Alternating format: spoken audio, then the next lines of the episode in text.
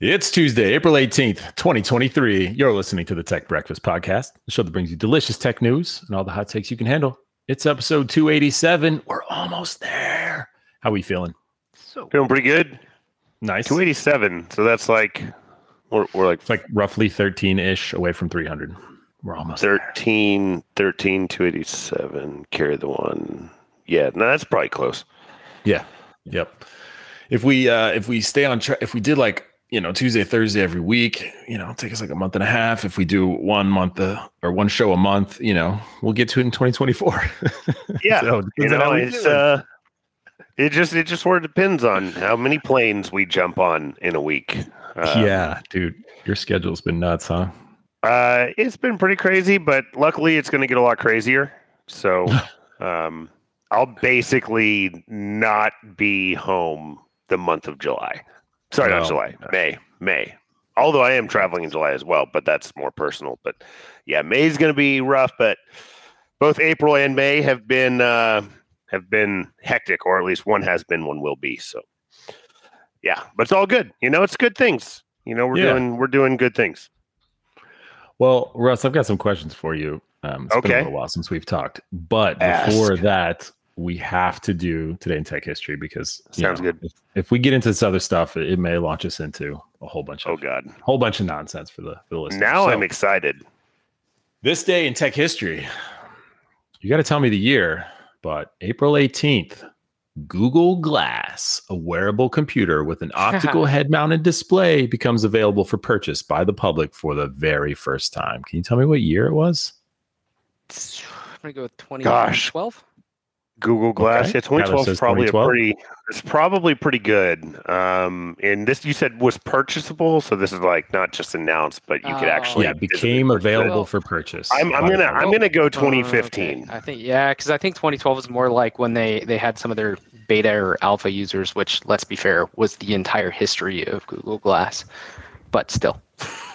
okay, so I will tell you. Um, even looking at the year, it still messes with my head because I think in my head that it was it feels like it was forever ago, but then I look at that year and I was like, well, that wasn't that long ago. But it's 10 years ago today, 2013. So Tyler wins this one. Um, it. What, what, I've been doing well at these lately. Yeah. there's this phenomenon in my mind about like when the iPhone came out and just feeling like we've had that kind of technology forever but it wasn't that long ago. But then it also was like two decades ago. You know, I don't know. Almost. Like a decade's like a long time. yeah, I know, right? But it just we don't have to get into the no the relative to a month. yeah. um. Yeah. Okay. Anyway, Google Glass 2013, and yeah, that's that one. Let me see. There's another one. First megabit chip in commercial products. So, newspapers report on April 18th. Tell me the year again. IBM's Model 3090 mainframe has become the first commercial computer to use a megabit memory chip, four times the storage capacity oh, of the then current generation of 256 kilobit chips. Oof. Um, you said in a mainframe megabit chip. I'm going to go with yep. 84, 1984 okay. to be specific. Okay. In case anyone was concerned about which 84 I was choosing there. Tyler? I was thinking like 80, 80, 81. So I guess 81. Okay, 1986, my man. Oh, I thought you were gonna say nice. it. I was giving this one to you. Ah. Your favorite year, right? No. Uh, 86 is a good year. Is a good year for me in relation to Top Gun releasing in 1986. I should have gone with it, but I didn't. But I was close. yeah. The uh, one of the things that they were um, basically advertising or bragging about, or however you want to say that. So with with the uh, one million bits of data, you could store 100 double spaced typewritten pages. Hold on to your hats, folks. I, I tried to submit 100 Whoa. typewritten pages. Whoa. Basically, like one technical PDF. one, one, one EULA. yeah, one EULA. yeah, there you go. oh gosh, that's okay. Uh, so let's get to two questions I have for you. What is this blue star next to your name? I see in the uh, TBP community. Um, oh, Call that We're on right now. Uh, Tell me what's going on there. Are you like a verified Telegram person now? Well, it's important to note that I definitely know what that is. Um, my guess is that it is something to do with Telegram Premium. Oh, you paid for Yeah. Telegram That is- Premium. That is what it is. yeah, we use Telegram Star- so much. See, now that's original. Everyone's trying to do the checkbox thing. What does that even mean? Blue stars? Way Yeah. to go, Telegram. Well, I I was actually I didn't know that you could subscribe to Telegram. I was actually looking for a donate button because we use it so much. Mhm. And when I was looking for a donate button in the app, I came across a, you know, premium subscription. They have a they have a yearly and a monthly and it's like 28 bucks for a year. So I was like, you know, we use it a lot. feel like we should support these guys. So 28 bucks a year? Bucks. is- yeah, 28 bucks for the year. Completely Oh. I'm going to do that. What's, No, what kind of benefits do you get? Uh, you have You like can pin larger more stuff. file uploads. You get a blue Um, star, bro. a blue star. Get you a blue actually- star. You get a blue could- star, which is a pretty big deal if you ask That is a Elon. Huge Um, deal. So, and it confuses your friends when you join calls and you have it, and that's priceless. So, because let's be honest, Bewley, you were jealous of the bu- the blue star. I was. I was you? like, wait Yeah. a second. What is Yeah, going on were. here? Why? yeah, I for, for twenty eight feel, um, bucks, it's already paid me I- back.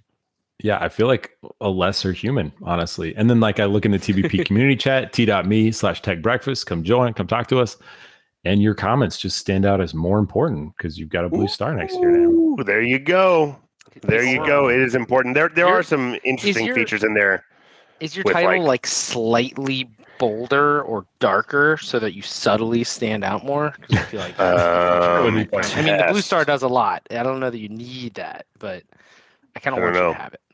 I know. I knew that in there. Telegram had a premium because uh, I like to pin chats because I use it for a lot of different things. And um, Mhm. without premium, you can only pin five chats, which is super frustrating. Oh, Oh, yeah, it is. It is. But you There can you go go. more, I guess. Okay. I mean, you know, go ahead. 28 bucks, you can pin more. But no, it, it does things for obviously, I guess you can pin more, but it also has larger file sizes. It can have larger, like auto file sizes. Like, I'm a big fan of just having all media and stuff inside of a chat just auto come through. I don't want to click on anything. And they apparently there are limits set to that. So you can change that. There also, I haven't used these a lot, but I know Bewley, Does you've used them a lot in our original Unlock chats. Like, reactions. Does it? yeah, it's like the stickers and reactions and all that Oh, stuff. yeah. So that's very yeah, so lots of It different is. things that, that they have in there. I want to. That's what. So in uh, in Slack at work, we basically have this whole language of stickers uh, that we use to to respond to. And now, I mean, because I don't have premium in Telegram, I can only respond with like a heart or a flame emoji or like a confused face. That's mean, like yeah, it. so not- everything's on not fire, yet. and most of us are confused about it. yeah, not yet, not yet. Yeah, I, I really want to be able to respond with this um, blue whale with his eyes bulging or whatever is happening here. nice. Uh, okay, cool. Last question I have for you, Russ. and I'm sorry, just to put Okay. you in the hot seat with all this stuff. It's okay. Out of the gate. Bring it, bro. There's a tweet that I saw you. Uh, Ooh, what's that tweet? huh? Huh? Tweet. What Okay. is it? What tweet? I'm gonna try to pull it up here real quick. Let me see. I just want to just want to get it right. I want to get it right. It had the number three thousand in it. Yeah, dude. I have built. Uh, oh, quote, yeah. I have built over three thousand desktops in my life. Parentheses. Yes, I am certain of this. And then you go on to talk about the Falcon NW experience, which I will admit that is the hottest, best looking Hot, hot. desktop build I've ever seen. The second photo that you have, where it's like, it's like normal lighting. It's not the RGB stuff, and you can just see how clean everything is. You see the GeForce RTX, and Yeah. the cabling is. So talk to me. Tell me a little story about this three thousand uh, computers, desktops. Yeah, so I'll, I'll tell you. There's there's two sides to this, right? So this post is, and I don't know if we've actually talked about this or not, but um, there's a company named Falcon Northwest. Um, they build uh, really high-end custom PCs. They're actually credited with inventing the gaming PC in 1992.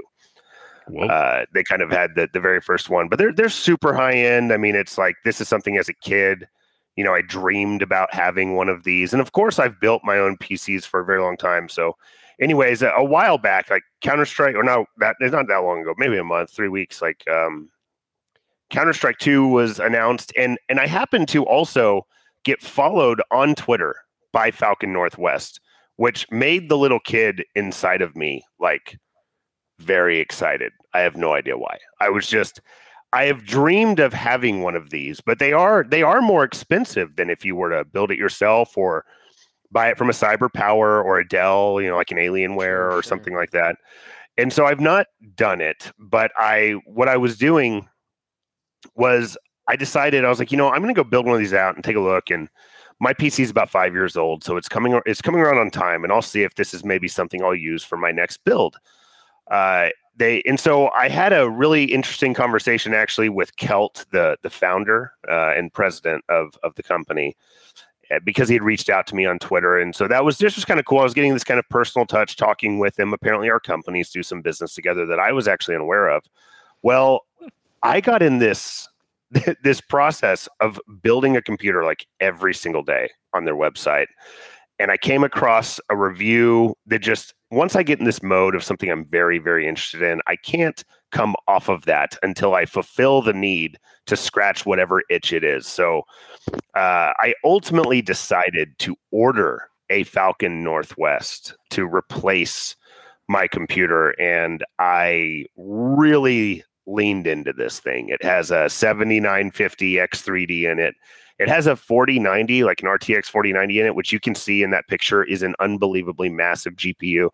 And you can see from the comments here, like not only is it really clean, like what they build, but the things that people probably don't understand or even appreciate is that Falcon Northwest, as I have learned, has a custom manufacturing process to build their own case. Uh, they build their own fans, they build their own radiator for their water cooling unit. They, they do a lot of custom things to really maximize the airflow, imp- like improve the audible or the, the, the acoustics of it to keep it very quiet while also moving air through very well. But they also yeah, do things like some person on Twitter. I just noticed as I was pulling this up since you brought it. He just commented. It says uh, Charlie. I don't I don't know Charlie, but he says this right here is a huge win, and he's pointing out the custom GPU bracket that they've mounted to the case and it's holding up and preventing the 4090 from uh, from sagging. You guys maybe saw a picture of me putting a bracket that that I had bought off uh, off Amazon on my 3080 Ti on my old system that kind of sits inside of the case. This one is built into and screwed into the case, keeps it perfectly oh, it, level yeah. there. Yeah, like so. What's fascinating is they build their chassis, and it's this thing is made of steel. I'm not kidding. If I put my hand on my M1 MacBook Pro and then put my other hand on the Falcon Northwest, the MacBook Pro feels like a child's toy. I'm not kidding. like the in in in my opinion, Apple makes the best chassis, at least at scale, you know, for like laptops and, and desktops and things like they that's a major part of what they do, not just aesthetically, but like there's heft. Like this MacBook Pro is, is heavier than some of my other PCs because it's a really solid chassis. This Falcon Northwest is basically made out of steel. Like it is an unbelievably high quality chassis. It has these like hinges in them, no screws for the side panels that I can just pull off the magnets yeah. and rotate it around. You can see in the picture there. I have it them kind of real. It's it's, it's like what you would see in a Hollywood man. movie. Yeah. It, it, and so I ordered this thing and a lot of people, uh, Daniel, who was who was actually on here a moment ago, he was sort of making fun of me about ordering a you know, a, a custom built but pre-built PC, one that I wasn't building myself. And so I put this in here that I've built over 3,000 desktops. And I can tell you why I can validate that number. Because in 2004, when I worked for a company called Extreme Computers, we received an order for 3,000 desktops for a school system. And I built every one of them by hand. So hmm. In that singular order, I built 3000 and then I've built my own systems over the last, you know, 25 years or so, in, in addition to friends and family. So, so I know that I've built over 3000. I'm pretty good at doing it.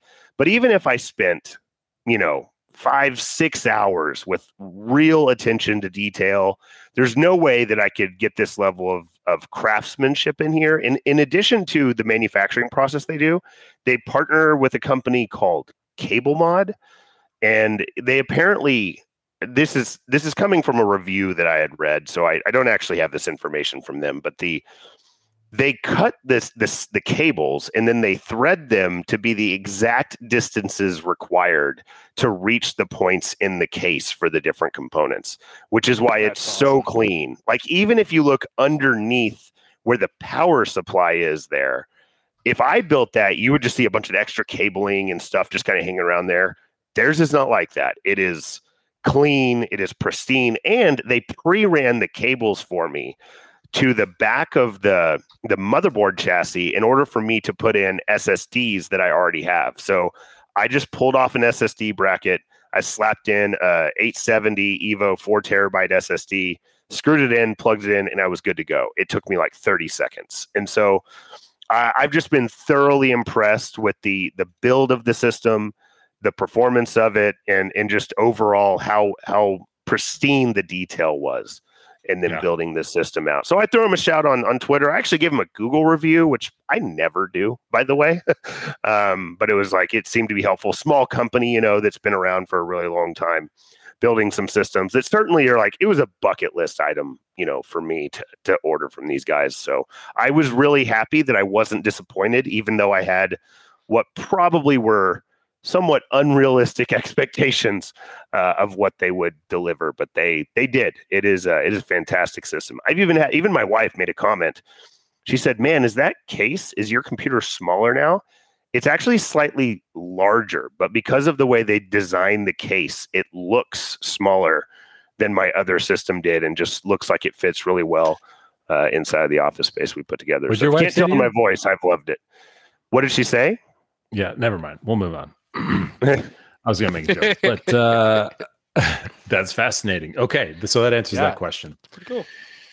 Thank you. Yeah. Uh, let's get to today's uh, tech news, huh? Tech news. Oh wait, I thought that was Hi, all we had. we have a we have a what grinds my gears section. We do. said you wanted to needed to We drop do. something. Tyler, do you have anything you want to drop in before he he does this? No, your sounds great. Tons of fun. You have There's nothing that grinds your gears? Nothing. No, what in general? All kinds of stuff. okay, so uh, I mentioned the M1 MacBook Pro. That is also a new edition. Um, I did not purchase this one; it's company issued. Uh, I, I have my Mac Mini, which I think we've talked about on the show, and I use it for various purposes uh, that like services that I host. And well, we we have more restrictions on Windows than we do on Macs, and so I also wanted the M1 like battery life. So there's a lot of reasons why I moved to the Mac over the Windows options that we have. And it's all well and good, like it, it works fine, and and I'm plenty efficient on Mac OS these days. However, I have on the same picture that you see on Twitter, there is uh, there's a dock on that picture. You can't really see it because it's dark and the dock is black. But I actually have multiple docks, and I've swapped out multiple of them. Whenever I connected my M1 Pro MacBook Pro to this dock, which I won't say how much this dock was, but I will tell you A lot. it was very expensive. And it was probably the best dock that you could have bought in 2021, literally as recent as 2021. I'm sure and- garbage now. The paper. It, it is it clearly is garbage, and I'll tell you this: I have a new one arriving any minute now because the right one. Well, you cannot run two external monitors Correct. off of normal Thunderbolt 3 high end docks, even though I could run six monitors off of Yes. my Linux PC that supposedly isn't compatible with anything. Yes. I have to have something that is explicitly uh, qualified to work with something called DisplayLink, which I was sitting here and I was wondering, I was like, I wonder why there's something called DisplayLink installed on this laptop. I've never heard of that Hmm. before.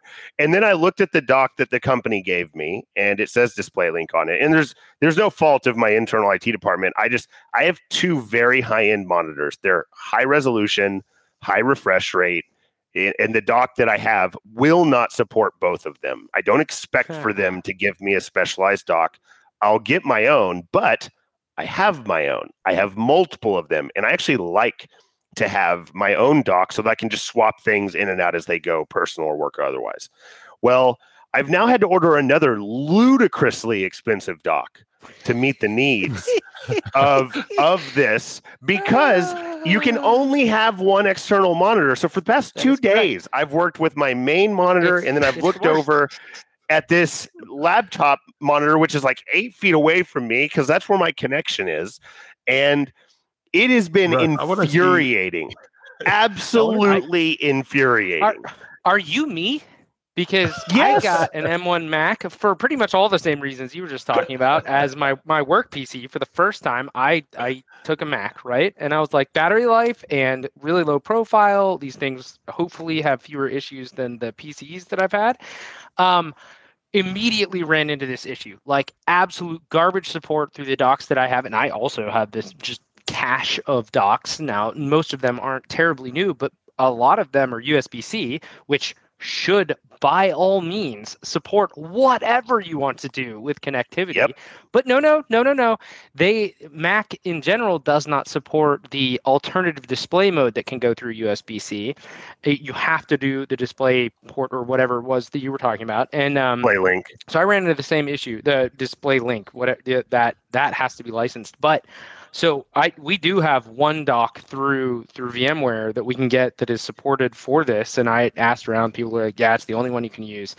And I got it. I'm still this close to throwing the whole thing out the window because when I switch, because I, I've got one of those big Dell like um, the KVM monitors, which I love, Yep. by the way.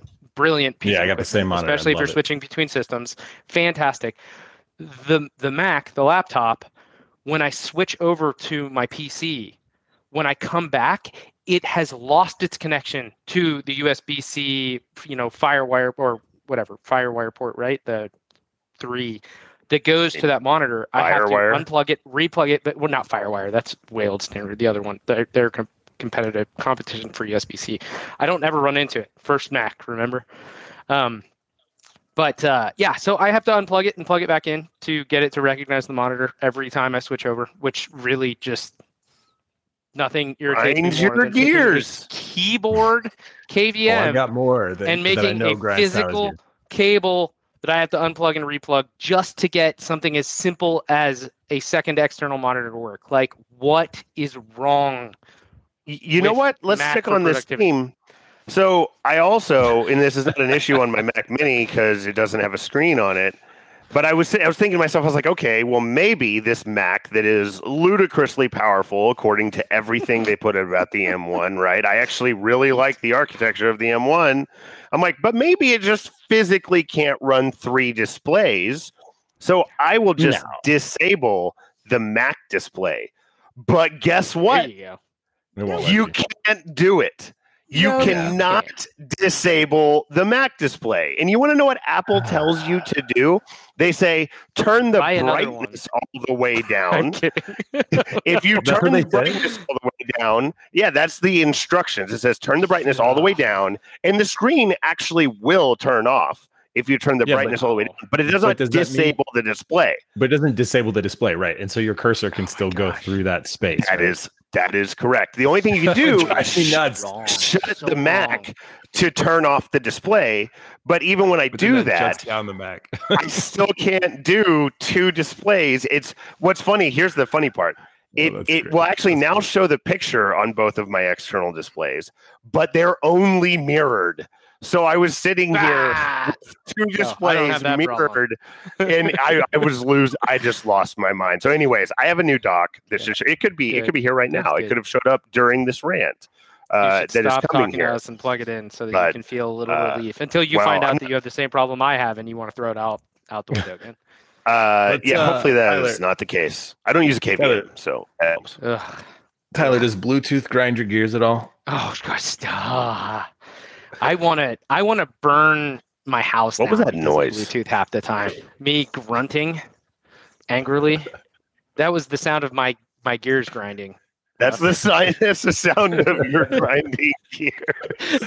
This is this this harkens to the conversation we had where we were we were on chat the other day and, and he was like, because Discord, really, it's Discord and Bluetooth. It's Dis- Discord Discord, does wanting to, not like, play nice with Bluetooth or or even multiple Yeah. devices. I know this is not just me. I was talking to uh, David last night, somebody we play COD with, and uh, he uh, also has had audio issues. Uh, our our dear friend Daniel, our field correspondent for all things XR, couldn't join Telegram today. Similar issues, not always audio based, but like audio, especially with Bluetooth, is such.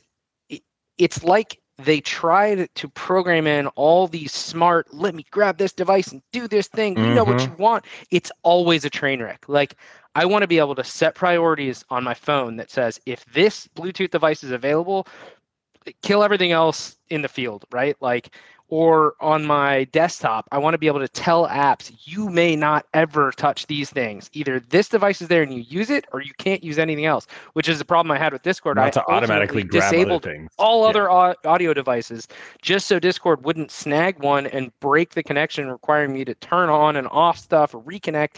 And then again, back to like the multiple devices, Bluetooth can only handle as of fairly recent Bluetooth, I think it was 4.0 maybe, but it can only handle two devices simultaneously and it does that poorly. And you can't tell it which one has priority. So like your phone could have it and Windows could make a noise and it will drop it'll put a phone call on hold because of a Windows like base just a, a notification sound, for instance. And there, there's very little you can do to You stop get an that alert crap from like, happening. It is it is from the call. insane how That's so stupid something that is so ubiquitous can be. You know what's funny? I, I think that there's just a I have this severe distrust of connections related to any form of technology, and and I had a I had a moment today actually with my my Mac that almost scared me. But the I I don't run into this Okay, I got it, issue, yeah. but I also only like I have I have like four different sound cards and I have like eight different input and output devices that all connect to my PC. It's that's to be honest with you, that's actually only a slight exaggeration, uh, and they're they're all wired in because I don't use Bluetooth at all. The only way I use Bluetooth is in my truck or on my like my headset to my phone. That's it. I everything else is wired in, and so, but I just even whenever we were going through this issue, I said, well, does it show up here? Because in every single program that I use, every one of them. So I always go in and I switch the device in Windows or Mac or Linux, whatever it is. I switch it in the operating system to working off of that device. I then go into the program settings, like I went into Telegram today and I switched it to working off of that device. It doesn't go off of default. And I do this for every single program on every single device that I have ever used because I trust none of them. And speaking as someone who does that, today I was on a call and I have my single external monitor set up going, and then I have my MacBook Pro screen, right, that I'm using that is flipped up and turned towards me. Well, I had moved my cursor over to the screen, and I guess I had maybe kept it there too long. I don't know. But even though I had gone through this process that I just described to you, whoever was speaking to me at the time on that call just started coming through my Mac speakers. I then moved my mouse back over to my external monitor and it moved back to my conference speaker. And I will tell you that this is not okay. Like, that is It not good It behavior. really is not. Dude, if it, if so that happened on purpose, you're not helping me, Apple. You're making No. things worse. very similar like that's story, bad man. design. Very similar story, and my initial reaction was to blame Microsoft for this, but I fully believe that this is a, this is an Apple issue. Like eight months ago, VMware consolidated to Slack. They were using Teams and Slack, and it was it was just an absolute nightmare. Right when I joined, it's like I had to know if I want to talk to this person, they're always going to be on Teams. They're never going to be on Oh, Slack, and, and vice nice. versa for these other people. I was like, this is so Yeah. dumb. And then they finally settled. Okay, so everybody's on Slack, although we still pay for Teams or we still have access to it or whatever. So then, like two weeks ago, I got moved to this other team. Two weeks ago, uh, this person I'm working with now sends me a meeting and it's for Teams. I'm like, what, bro? We turned this off like eight months ago. Fine, whatever, right? And so I haven't been in Teams in forever. It's now a new version of Teams. I'm trying to figure this out. But I basically all I did was click join the call, and then my phone is sitting face up next to me on the desk. And as I join, the, my video turns on, and I get I get I can view myself, but it's taking a um, it's a view of my ceiling. And I'm like, what? How can my laptop webcam see the ceiling? And it's like, no, the the video it decided to share was from the front facing camera on my phone instantly. Like as I What? yes, as I joined, the front facing camera is just broadcasted to the Teams call. I'm like, oh man. Can you know. It could be imagine how bad that could have gone? Yes, I mean, exactly. Let's call it what it is. I know Like, how what- often what problem? he wears or doesn't wear pants when he's working. So yeah, that, Well, I'm could just be saying, like, that, What- that could, that what? could just yes, yeah, that's bad. straight up. What I didn't pro- click. what That's a weird problem- default?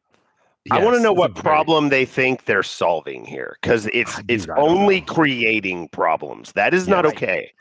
I I've already accepted the fact that this supposedly easy system which does everything different than every other computing device in the world like like it's supposed to be easy but apparently familiarity is not a part of the design no, mechanism. So intuitive it's design just- either. There, and and I'll give it. You know, that's another one. I'm and some of why I moved to Mac was like, ah, it'll be fun to stretch parts of my brain. That was Yeah. a mistake. But Well, um, no, it's not a mistake. You still learn. no, I know. I'm joking, but the I'm so used to having a file system that that is very sort of transparent, and it's not that the Yeah. Mac doesn't. It's just definitely not built around that. And no, so getting used to on a file Finder, but but but then like almost all cloud storage is still like a folder based file yeah, system. OneDrive, So Dropbox, Ninety percent of the Yeah. stuff that I'm going and getting documents from is still built that way, and, and it's just it's just silly that it's like buried in this system. And Dude, then photos. don't even get me started Mac. on Excel performance on this Mac. It No, stutters. I start to enter formulas and realize it hasn't started accepting typing. There's I don't know if it's the size of the the workbooks that I'm working in or if Mhm. something else terrible is going on with my M1, but when I literally I will start to input into a cell as soon as I click on it because that's how I work in Excel and and it like it won't accept input for like half a second. The- And so, So I'm here's four characters into this deprioritized. crap. It's just Brutal. deprioritized in the M1. The- like, Yeah, exactly, because it's a Microsoft Excel. product. Yes, Yeah. they don't use Excel. The thing that's interesting Oh, about man. this is because I, I've had a lot of people ask because I use, I mean, I use Linux, I use Windows, I use Mac OS, I use Android, I use iOS, I use all available forms of of operating systems. And to be honest with you, I pretty much eh, out of seven days in a week, of those days, I touch each one of those operating systems at least six of those days on average, usually seven. Wow. So I am I am using so many different systems over the course of time. And I mean, you know, I'm using them on a, on a wider range of, of systems. And people ask me, especially recently, because I've just gotten this M1, they've been asking me about the differences. And the way I've, I've, I've come to describe it, there's a lot of consistency around Mac OS, not necessarily the design side of things. Like there's a lot of consistency in the way Apple designs it around the oh, Apple sure. stuff. The no but the performance in my experience on now I have two M1 devices those have been very consistent. What I will say about Windows is its highs and its lows are way more extreme. Like I find Windows to be a dramatically faster operating system in every capacity, like including input response as an example yes. than yes. Mac OS. Um, to the point of it, actually, when I started using the Mac for work, because of the the differences in the mouse, and I've tried to kind of work through this, my hand actually started to cramp. Yeah, Do not and like so that's interesting. Linux uh, is is is like all things Linux. It's kind of like what you make of it. And so, but it's it's very light and it's extremely responsive, but it's also just gonna kind of stop working for no reason. Like it's just so it lacks the consistency of of either of the other systems. So there's just kind of interesting design differences between the more experienced differences. But if you have if you have a really well you know, built Windows system as well as good image for Windows, you're gonna have a great experience. If you have a bad Let me ask you physical hardware system, or, or bad image, you're not going to have a good experience. You're not going to run into those with Macs. You're going to have this sort of average Yeah. experience, consistent over time, that feels a little sluggish compared to like a high end Windows system, but way better Mm. than a low end Windows system, if that makes sense. Yeah. When you set up a new Windows OS, do you use any of the suggested defaults or when you get a major update or something? I always say no to everything it wants me to do. Like I, every single question, No, I'm like, no, why would I no, want that? No. Are you so talking about dumb. like you're talking about in the installation process?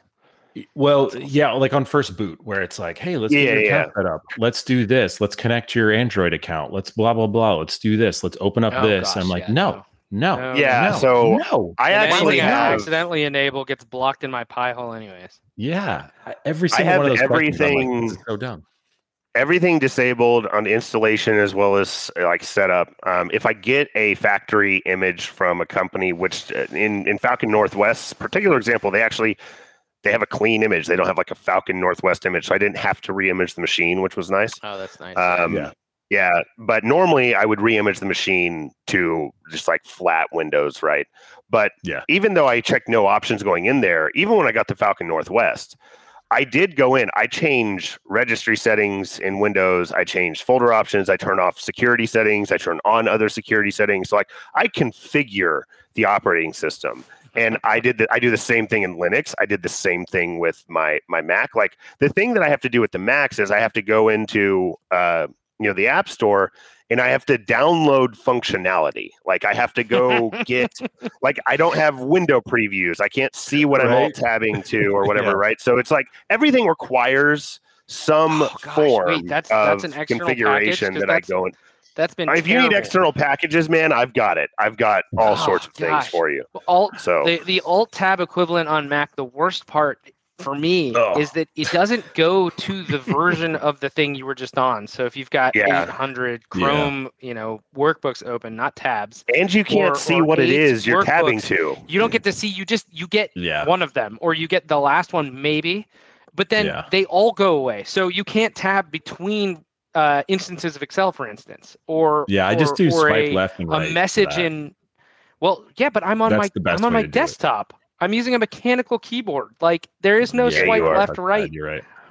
You're right. it's it's Mm. yeah it's it's Okay. dumb it's it's a bad implementation of a very useful productivity tool So we're at a tipping point in the call where we either We- continue to do what grinds my gears, or we talk about some. no we should move some off that tech- we should talk about Okay. tech news All right. Well, let me let me i'm give gonna you have this. an aneurysm uh, let me all right let me give you this there were two bits of excuse me there were two bits of news from netflix today they announced so sorry about that. They plan to ship their last red dvd envelope in september of this year. After 25 years of mailing shows and movies to subscribers i had no idea they still do this. Did y'all know they still do this? You're like what's a dvd no i really didn't. I saw that in there. I had, I had no idea that was still an option. Not a clue. Yeah. i mean good neither. on them for maintaining it as long as they did because even especially in the united states but i imagine globally there are still plenty of outcroppings that don't have high bandwidth connectivity right? Like broadband Yeah. is not globally available to every human. So uh, where They you get a own dvd player DVD.com. consistently? Who knows? Yeah that's that's wild. Yeah. i did not know that. That's pretty it cool. it's a Netflix company, and it's um, it's still just you know, um, if you go in there and you organize, hey, these are the DVDs I want, free shipping, free returns, keep it as long as you want, no late fee, all the stuff from 25 years ago uh, that was still a thing. Had no idea, wow no Yeah. idea.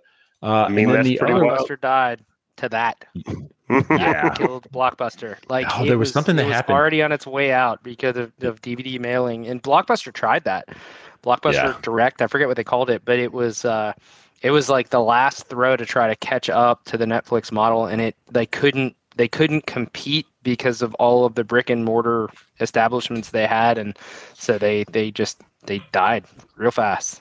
Yeah. So and Blockbuster was uh was catching a bunch of uh attention on the socials this week because they were they were basically just like waiting in the wings when something terrible happened with Netflix and uh they had some snarky comments and a bunch of people were like, "Whoa," you know. Uh which there was a bunch of questions like why is there an official blockbuster account still like who's paying this media person and you know what what's behind all this but Netflix uh, tried a live streaming thing, and I, they had a bunch of servers go down, and it was just a total, um, you know, flaming hole in the ground. So not fun.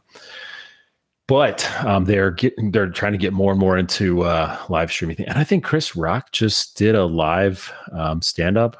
Maybe it was like two or three months ago. So we're starting to see more and more live things, and I wonder if they're going to start getting That's more cool. into sports and whatnot. But the other bit of news that they just announced today, we talked about this on the show in the past. The password sharing crackdown stuff. Yeah. The initial, yeah, the initial versions of this were in uh, Canada. I think I want to say I know it was for sure in Canada. I want to say the parts of South America uh, for the initial test, and they came back saying they were quote very pleased with the results of the password sharing restrictions that it implemented. Oh, here it is: Canada, New Zealand, Spain, and Portugal. That's what it was earlier this year Oh, wow. now rolling it out um, to include a bunch of additional countries, including the United States, effective in Q2 of uh, this year. So, uh, coming very soon to a TV screen near you will be the hey, uh, you're using your dad, your brother, your ex boyfriend, whatever's account. Um, you're going to need them to confirm that you are still allowed to do this or whatever. So, Yeah. just a heads up on that. But Yeah, um, interesting. Okay. The other one I wanted to get y'all's attention or uh, comment on was the Apple high yield savings accounts. Did you see that? I think somebody Yeah, dropped that I- into the TV. I think that's chat. neat. I, I'm. I mean, Tyler for shared it. me- Oh yeah, uh, yeah, I did. I, I ran shared it. into it. Yeah. because i i mean i'm always trying to keep my pulse on on the financial news as well um and so that one came across i'm sure because it, it you know matches the feed of tech Yeah. and banking but um yeah i i'm surprised to see it not not because it's terribly surprising to see any of the big tech players that have mobile payment processing and stuff like that very much in their their ecosystem engaging banking but that's actually bank service and that is Yeah. odd for for uh, apple but i think i understand it it's i'm wondering if you know what i'm going to answer this question that's going through Pat. So there's i'm wondering if something changed to make it easier to um, basically create the the baseline for creating checking and savings accounts but i, I don't Sure. think that's true i think what happened is rates went up people care about checking and savings accounts that have interest rates associated with them again like it's something to chase especially while the market is a little volatile or potentially you know a little more flat than it has been for the last few decades. And so companies like apple with boatloads of money and a financial arm again payment processing they they are probably buying little banks and and making making it attractive for customers to move their dollars in in apple's case i would assume that a big part of that isn't just give us your money like a traditional bank model but it's it's come use our payment processing as well like get into our ecosystem and that's a it's a competitive rate it's not amazing but it's competitive well, that um, was they're good. saying Four and a half, four and a half percent. Yeah, That's- well, if four that's point one not- five. They say it's more than ten times the national average for a savings account. I, that's fine. But if anybody that cares at all about high yield savings, like 4.5 is basically Is the, low. the leader of the pack right now. Um, and and so well, no, no, no. 4.5 is pretty much. I thought theirs was 4.1. Well, it's low from an Or was it investment. 4.5? Sorry, I I spoke before you finished the sentence, but Ah. it's low from like an investment. Um, No, I'm talking about standpoint. savings savings But account savings- yield, right? Yes, savings account Yeah. yield for sure. It's the best thing out there right now. I was gonna say savings uh, account. What are we four or five talking about here? Because it was incredible for a savings account yield. It, it sorry, I, No, it I is. couldn't remember. It was theirs 4.5 or 4.15 or 4.25? Four point one five. Yeah, one Okay, I five thought it was is, is not five. is not leader of the pack. That's what I'm saying. So the highest the highest yields you'll see right now, which this changes dynamically with the the, the Fed's base interest rate, obviously. Um, Right. I mean, actually, it's not directly. It's it's still a competitive market, right? So they offer different rates, but four five is pretty easy to get your hands on. Banks like Ally Bank are doing four five. You can do the money market accounts through Fidelity. You're going to get you returns that look like yeah, that. lending like club. four or five is Direct. definitely Yeah, yeah. top top of the, the list today. The fact that they're entering into this market with less than leader of the pack just feels very Apple, right? Like, no, we're special. Come to us anyways. But 4.15 is still very competitive. So And people, back to my people comment. will, but it looks like Yeah, four seven seven is is the highest that it goes to. But It's just to be clear, probably, I'm pretty sure this is backed by Goldman, by the way, not small banks. So Oh, that's sure interesting. Yeah. So so it's Goldman not even Sachs is their who's, own who's backing this. Yeah, Yeah, they're so not. They're not. It's not their own bank. It's they're going to be backed by a financial partner for sure. And that in- in happens a lot, but like this. like uh, M1, uh, it's a sort of a, a Betterment-like sort of robo-advisor baseline, right? They partnered with a bank to start offering interest-based uh, checking account, which is actually pretty cool because it's a high high interest rate for a checking account. I think it's like three percent under certain circumstances, but um, they actually bought a little bank and they're going to move away from using this bank that they had partnered with. So I'm I'm expecting as as you see these interest rates go up, as you see banks competing to get new customers in in that sort of interest rate battle, that you'll see some of the smaller banks being bought up by these big players. So that's interesting. I didn't get a chance to read that article There's- if that's where they Th- talked. there are pros and cons to that though right i mean like because sometimes whenever you work through something like so if you if like for instance i use um i use wealthfront which is similar to what you just described Yeah, and mhm. and they and they have a cash account that offers four three but like you know when when svb went down so svb of course singular banking entity that their fdic insured up to 250000 like every other independent bank However, whenever you work through an entity that is backed by multiple financial institutions, assuming they're giving you a competitive rate, they could be insured up to like $5 million by FDIC because they will manage that dispersion for you. So, like Apple, in Apple's case, if you were going to use them as a cash account or savings account and you want to just throw it all in there because you you love the way they handle multi-monitor technology through docks then you would say, man, I hope they're actually working not as a singular bank, but through multiple in order to expand the amount that you're insured for something like that. So that that Yeah, would. I- I think for the average player that they're going after with a 4.15 rate, though, is like 250k in a savings account, mind you. This this is not invested capital. Like that's that's a lot. So yeah, I I'm I trying to hear you. figure I feel that, but that's a huge number for people to be keeping in a in a, you know, like something that's just trying to keep up with inflation. I mean, average Apple customer, bro. Come on, we're just talking about the risk for the rate Ouch. tied I'm trying to to figure right So I'm Yeah, trying to figure out what this actually is. 250k is. So Apple calls it the Apple Card. Is it a credit card or is it a debit card or is it both? You don't have Because they're calling- Couldn't, I feel like you should be able to Well, tell us. I this. have Apple Pay Cash. Well, no, there's there's some nuances here, man. And so this is like it's interesting. I need to do something about this because what happens is I end up like buying something or paying for something and like most It- of the most of the world is on Apple and so they'll just Apple Pay Cash me, you know, the the difference or the split or whatever. Well, I pulled it up the other day The or there was just a world, that- notification. It was like, "Hey, don't forget you have Sorry, what? I'm just saying it's a Is- credit card. is It's backed most by of the world being on Apple Pay even remotely true? I didn't say Apple Pay. I said on Apple. Anyway, it was a Oh, joke, but just hang with me. Oh. Okay, that's not the point of the conversation. Sorry, nope, couldn't The hear point of any the of your conver- words. You just went to noise. The, you just put on your credit Android card. headphones. It just came across as garbled. It's No, a credit card. Just well, time out, time out for half a second. Okay.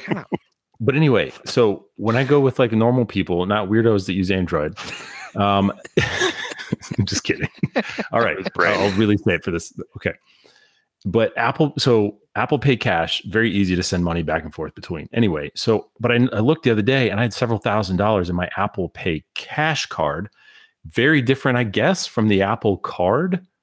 But it advertises like a credit card. If you go to apple.com slash Apple Card, and it'll show okay card balance and it talks about it being a credit card interest. Is is that not what we're talking about here? Or is the so it says apple on monday launched its apple card savings account. So does apple does it act as a credit card that also has a savings Well, account attached, attached to it? Apple card I'm Card so confused. savings account? Is Apple Card just what they're calling all their financial services? Because that's dumb. but that's Well, what it says. have- so okay users must have an apple card in order to open a savings account so they already have a credit that's card different. then and then you use that to set up a savings account which i guess can then be used to pay for your apple credit card So this is this is what then they have. Apple They have Cash? they have wallet, they have pay, they have cash, Yep. and they have the card. I Mm. believe that in the infinite wisdom, they say, well, you have to have the card account in order to establish a cash account, or yeah, the savings account. right. That that's that what they're perfect sense. That's they're exactly what I was talking about. Then they want more people to use their card so that they can get some slice of that transaction base. That's Yeah. Okay. That's what it is. Correct. So basically, And what's happening here is the here the the savings account is actually with Goldman. Apple is probably is. getting very minimal amount. So they're not getting nothing. I'm sure they're going to get something nominal on the back end of whatever this is. Their goal is to get the rewards from their Mastercard deal for their Apple card. Mhm. They're tying Yeah. them together for that purpose. That's what it is. It's makes yep. sense. It's a Goldman Sachs savings account obfuscated or integrated, however you want to say it, into the Apple wallet. Just just an Apple savings account. Okay. Yeah. And by the way, just while we're we're sitting here, your description of what you can do with your Apple Cash was PayPal in 2000. So congrats. Yeah, Welcome. it's around No, I know. But it doesn't it doesn't change say. the fact it doesn't change the fact that through it's integrated, it's part of iMessage, right? So if you're texting with somebody and hey, you went somewhere or you need something or whatever, you just text people money. I understand what you're saying, separate app, all that kind of fun stuff. But anyway, it started to build up there, and I was like, okay, well, if I should, if I'm going to have Can this here in my Apple Pay auto Cash dump it back to a bank. no, I can go click a button, but it doesn't. You No, no, can't no, auto can't- you dump it. can't set automatically up a do it? No, you Oh, can't type a rule God. that Welcome says anytime Venmo this gets 10 over. years ago. Okay, name Whoa. another name Just- another payment company. dump straight no, to name, the bank. name another payment app that says if you get above some amount, that automatically pushes it to us to an external bank account. There aren't any. M1. You can set up smart transfers on everything. on what? And and What you are you can, talking can about? schedule transfers from other stuff. That's how that Did bank you say works. I N just- and one? M, like M1. hip-hop The same one I was talking about before. M one. M M Marco Marco Uno. MarcoUno.com. What yeah, they that? do smart transfers, so you can you can set rules. It's not not just a I'm gonna ship 200 bucks every Monday. It's M1 when Finance. account equals this shift here. Right. Oh, and they can't they can't do it with Apple. What? Why would they do it with Apple? They're their own bank. I, I don't Apple's know. Apple's I don't like know a what you're sad getting at bank apparently. second second rate rates. Uh, I don't know text based stuff that's not as good as PayPal. Like I don't. I'm just. I'm not. I'm kidding. I'm ragging on Apple. It's No, it makes sense. Like it's an ecosystem people are going to lean into. I think this is just a great way to get more people to use their card, and then they get Yeah. can get lots of scratch. Well, don't get me wrong. I use. Venmo all the time as well for other transactions and whatnot. But Apple Pay Uh, Cash is just. my Can I bring us somewhere else that isn't Please. elementary? Fine, Um, fine, fine. the uh, like we're, we're talking about automating like uh, cash need to mention to then Facebook. move around. Like, give me a break. right. Let's, let's Um, mention. let's mention so- Facebook or ChatGPT. I'm not. We're not going to talk about ChatGPT. But we're going to talk about AI. Um, Perfect. so you guys have recently, and I'm proud of both of you, by the way, um, for the amount that you have played Call of Duty this year. Um, it really warms my heart. And to be honest with you, it actually makes me super hopeful for your future success because I think it's really going to add a lot to it. But how often, said whenever, how often, whenever you play Call of Duty, do you feel like you're being cheated against? Never. Rarely, but Uh, it happens. Yeah, we we know it has to happen, but I assume never. I'm just always. Wow, this, this feels like I you have- guys are just accepting your demise, which is not a trait that most long-term gamers do. If you lose, the other person cheated. oh, for sure, but I'm Uh, I don't care that much, I'm and I'm terrible. also just. Yeah, you're not actually that bad. You're pretty good, but um, So that I just I- assume well, the best in other people. But yeah, Yeah, yeah. Naive.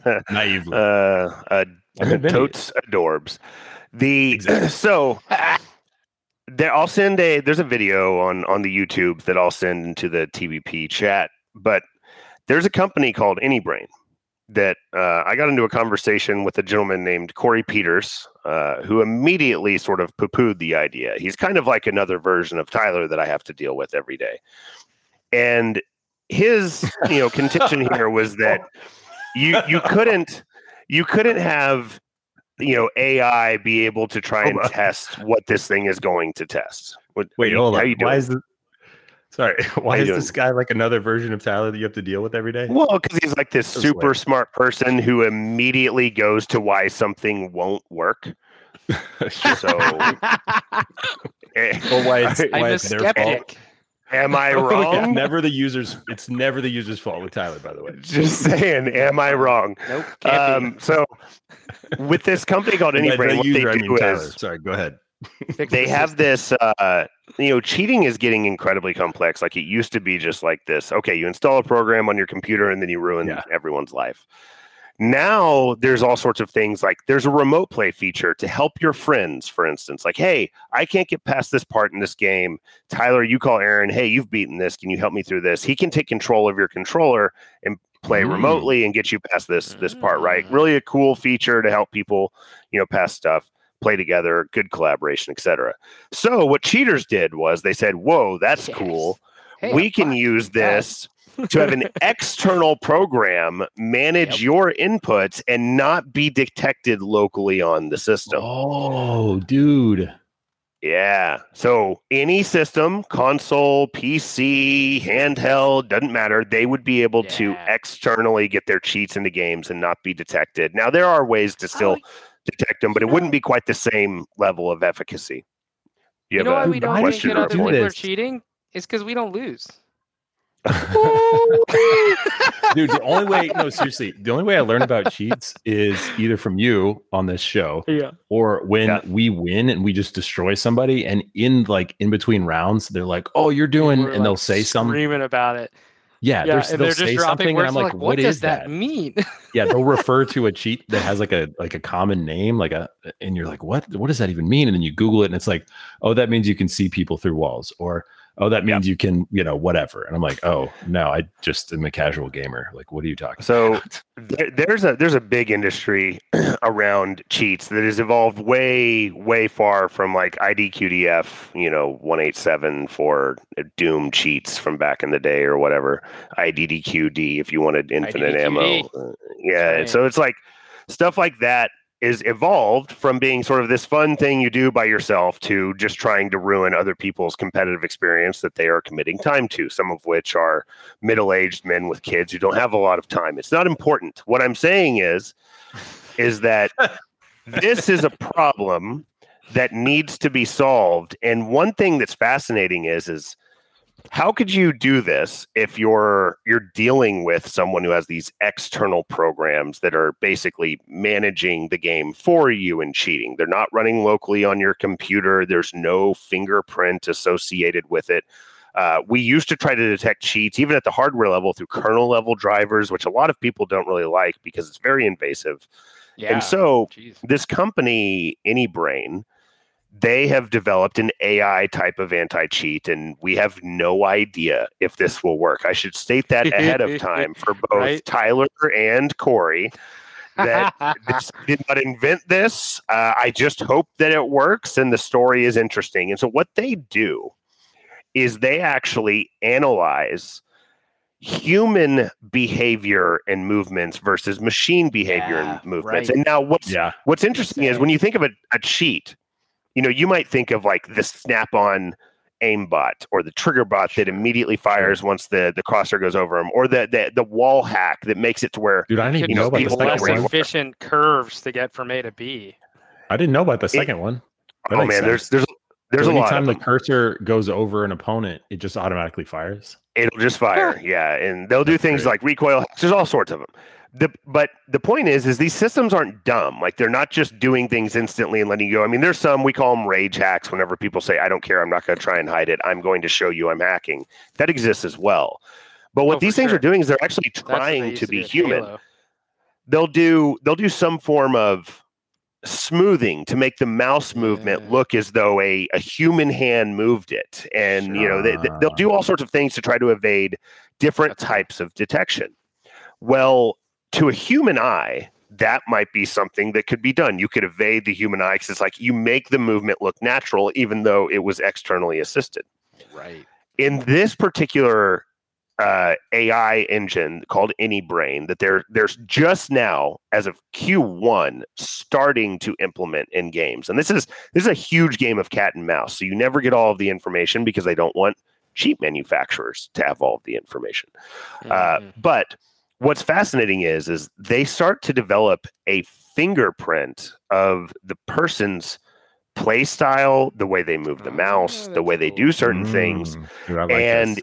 if they determine that what you're doing is at a very very high probability over the course of it could be 5 minutes to 2 hours depending on what they're they're doing for you you could get banned. So this is what they say: they don't catch everyone, but everyone that they they catch, they are 100% certain they are cheating. That's cool. Yeah. And here's the crazier thing: over the over the two hour profile where they determine what your cheating fingerprint or playing fingerprint is, I don't know what they would call this. They will determine, hey, okay, this person plays this way and they have cheated. So now they know who you are. You go make a new account on your PC. Oh. You log in. It's like a you are fingerprint. You instantly have the same. banned. Pr- oh, we yes. know your You go profile. buy a new computer. You log in. You're instantly banned. So like Dude. it's a the if this That- can that's a that's a heck of a deterrent. oh my That's gosh, if sick. it accurate, will and be if so their if their false positive rate is incredibly low, then that's a hey, cool, you're banned from this game forever, no matter what else you try to do, unless you're gonna have a bot run a new fingerprint. But then as soon as you get on it, with your own hands, it's over. So dude. and even if That's this was only effective one makes so of the much time, sense. like it, it only got one third of the hackers, it would be huge. Because you're right, That's Tyler. pretty It's a deterrent. It's such a strong Yeah. deterrent. yeah, that's a strong Um, deterrent. yeah, Because you, people so think they can can get about around it. Like, oh well, I don't care about my account, or I don't care about this. You know, like, it just it won't work. You'll never get it back. That's crazy. Yeah. You can think about all kinds of gameplay, like um, you know, numbers of engagement with an item per minute, or average Sure. sprint speed, or average time they swap weapons, or like how often they reload right after firing, or all of that stuff. You can you can pull together a thousand little components that make that fingerprint. That is so smart, dude. Yeah. Yeah, it's wild. wild. And they can even they even go through things that if you were to visually look at as as a human, you would say, You "Oh, that's not cheating." But to a to an AI engine, it's actually night and day difference. Like there's almost no way to make the fake movement actually look like a human. They even in this video That's will crazy. show a physical like robotic piece of equipment that is holding a mouse moving things around as an example of like hey i'm externally managing i'm just using the mouse you know in in you know like you would to play the game but it is a robot doing it and it can identify that it's not human and and Wow. that is massive and so I, i'm just cool. I what i'm really hoping Once is that this comes in AI counter-strike systems. They're going to Uh, disrupt everything you can possibly imagine. Yes, it's the the possibilities are endless in this regard, but I'm excited to see this particular one and uh, and what comes from it. So, what do you think Yeah, about? neat little I saw- I don't remember who said this. Saw it on Twitter the other day or something like that. They were saying that the future of AI is doomed anyway because once we have smart enough systems like ChatGPT that have been trained on, you know, whatever parameters in previous models, now people are only using that model. Now future models can't be created because they can't pull how humans are reacting because now it's all being funneled through this one. Do you know what I mean? It's it's going to be harder to get new data to create more efficient models but we have so much of it already you can go Yeah. back to un, unused data for training just to get a Sure. better human like baseline I, I i get where they're coming from they're basically saying Yeah. if there's no way to mark the data and say this was produced by a, a language processing ai for instance then you're you're you have a self-referential system but you're still going to have feedback mechanisms. Like, how many extra questions does a human have to interact with a, a language model today to get an answer that they're comfortable with? Well, we Yeah. should be able to reduce that if we have a body of evidence based on that, even though the baseline is AI driven. So, I, I, I don't think that the recursive, the potential recursive nature of the new data, I don't think is going to slow AI down. They will continue to get I'm better at what they do because there will always be good data in it too. I think it'll get harder and harder to suss out what's genuinely new and interesting and good, but we'll also get better at that. So I I- do That's a fair think if, if this happens, it doesn't happen soon. Yeah. Did you So think about one how thing much that- traffic? Yeah, go ahead. no, you you go. Excuse me, man. Well, you That's have to think about. You have to think about uh, like how much traffic flows through Google right now, right? And go try to create a competitor as a search engine. much. Ima- like replace that with ChatGPT or whatever, right? Google Sure. Bard or again whatever. If if ninety five percent of future traffic is flowing through that, now you have such a small view, such a small sample, such a, such a small access to these parameters to potentially create something else that can be a competitive generative AI option. So I, I don't know. I'm just curious, I think, you know, if you look saying. at the trajectory of pretty much all technology that we've created over human history, there's there's two constants, and one is that speed always increases. So we we we ultimately things happen faster, but also we eventually commoditize something that was highly highly complex and highly proprietary eventually and at a much faster rate than I think people will expect. The AI functions that we at least see and know today, et cetera, will be commoditized fairly quickly. And you know, Chamath Palihapitiya from All In, he he likes to say something that I, I tend to agree with, and and he leans in on this idea that the true advantage will be the uniqueness of data that people are able to Yeah. use to provide certain things, and that could be in Mm. highly regulated environments, right, where you can't move data out of. And I think that that's truly going to differentiate a lot of things up front, but still long term.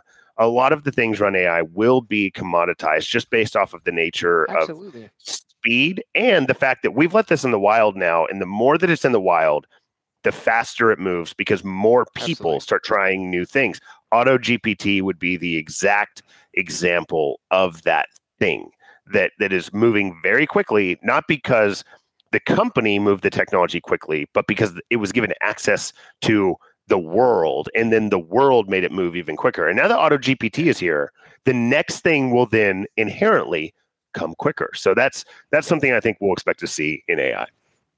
And I, I also think something that a lot of people miss when they're talking about AI models in general is that you need a ton of data to train it, right? Um, if you want it to be unique, if you want it to be specialized, if you want it to be really, really good.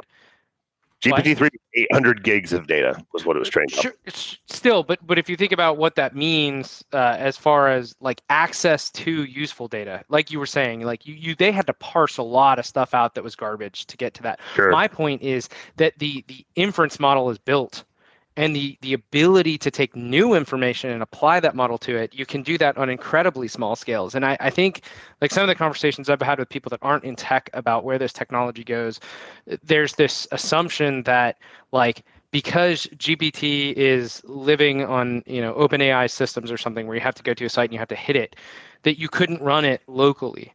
Well, today that might be true because of the way that they're re- releasing it, but in the future, it is not unreasonable to imagine a Raspberry Pi in a dark site running a model that can provide similar context because it's already learned.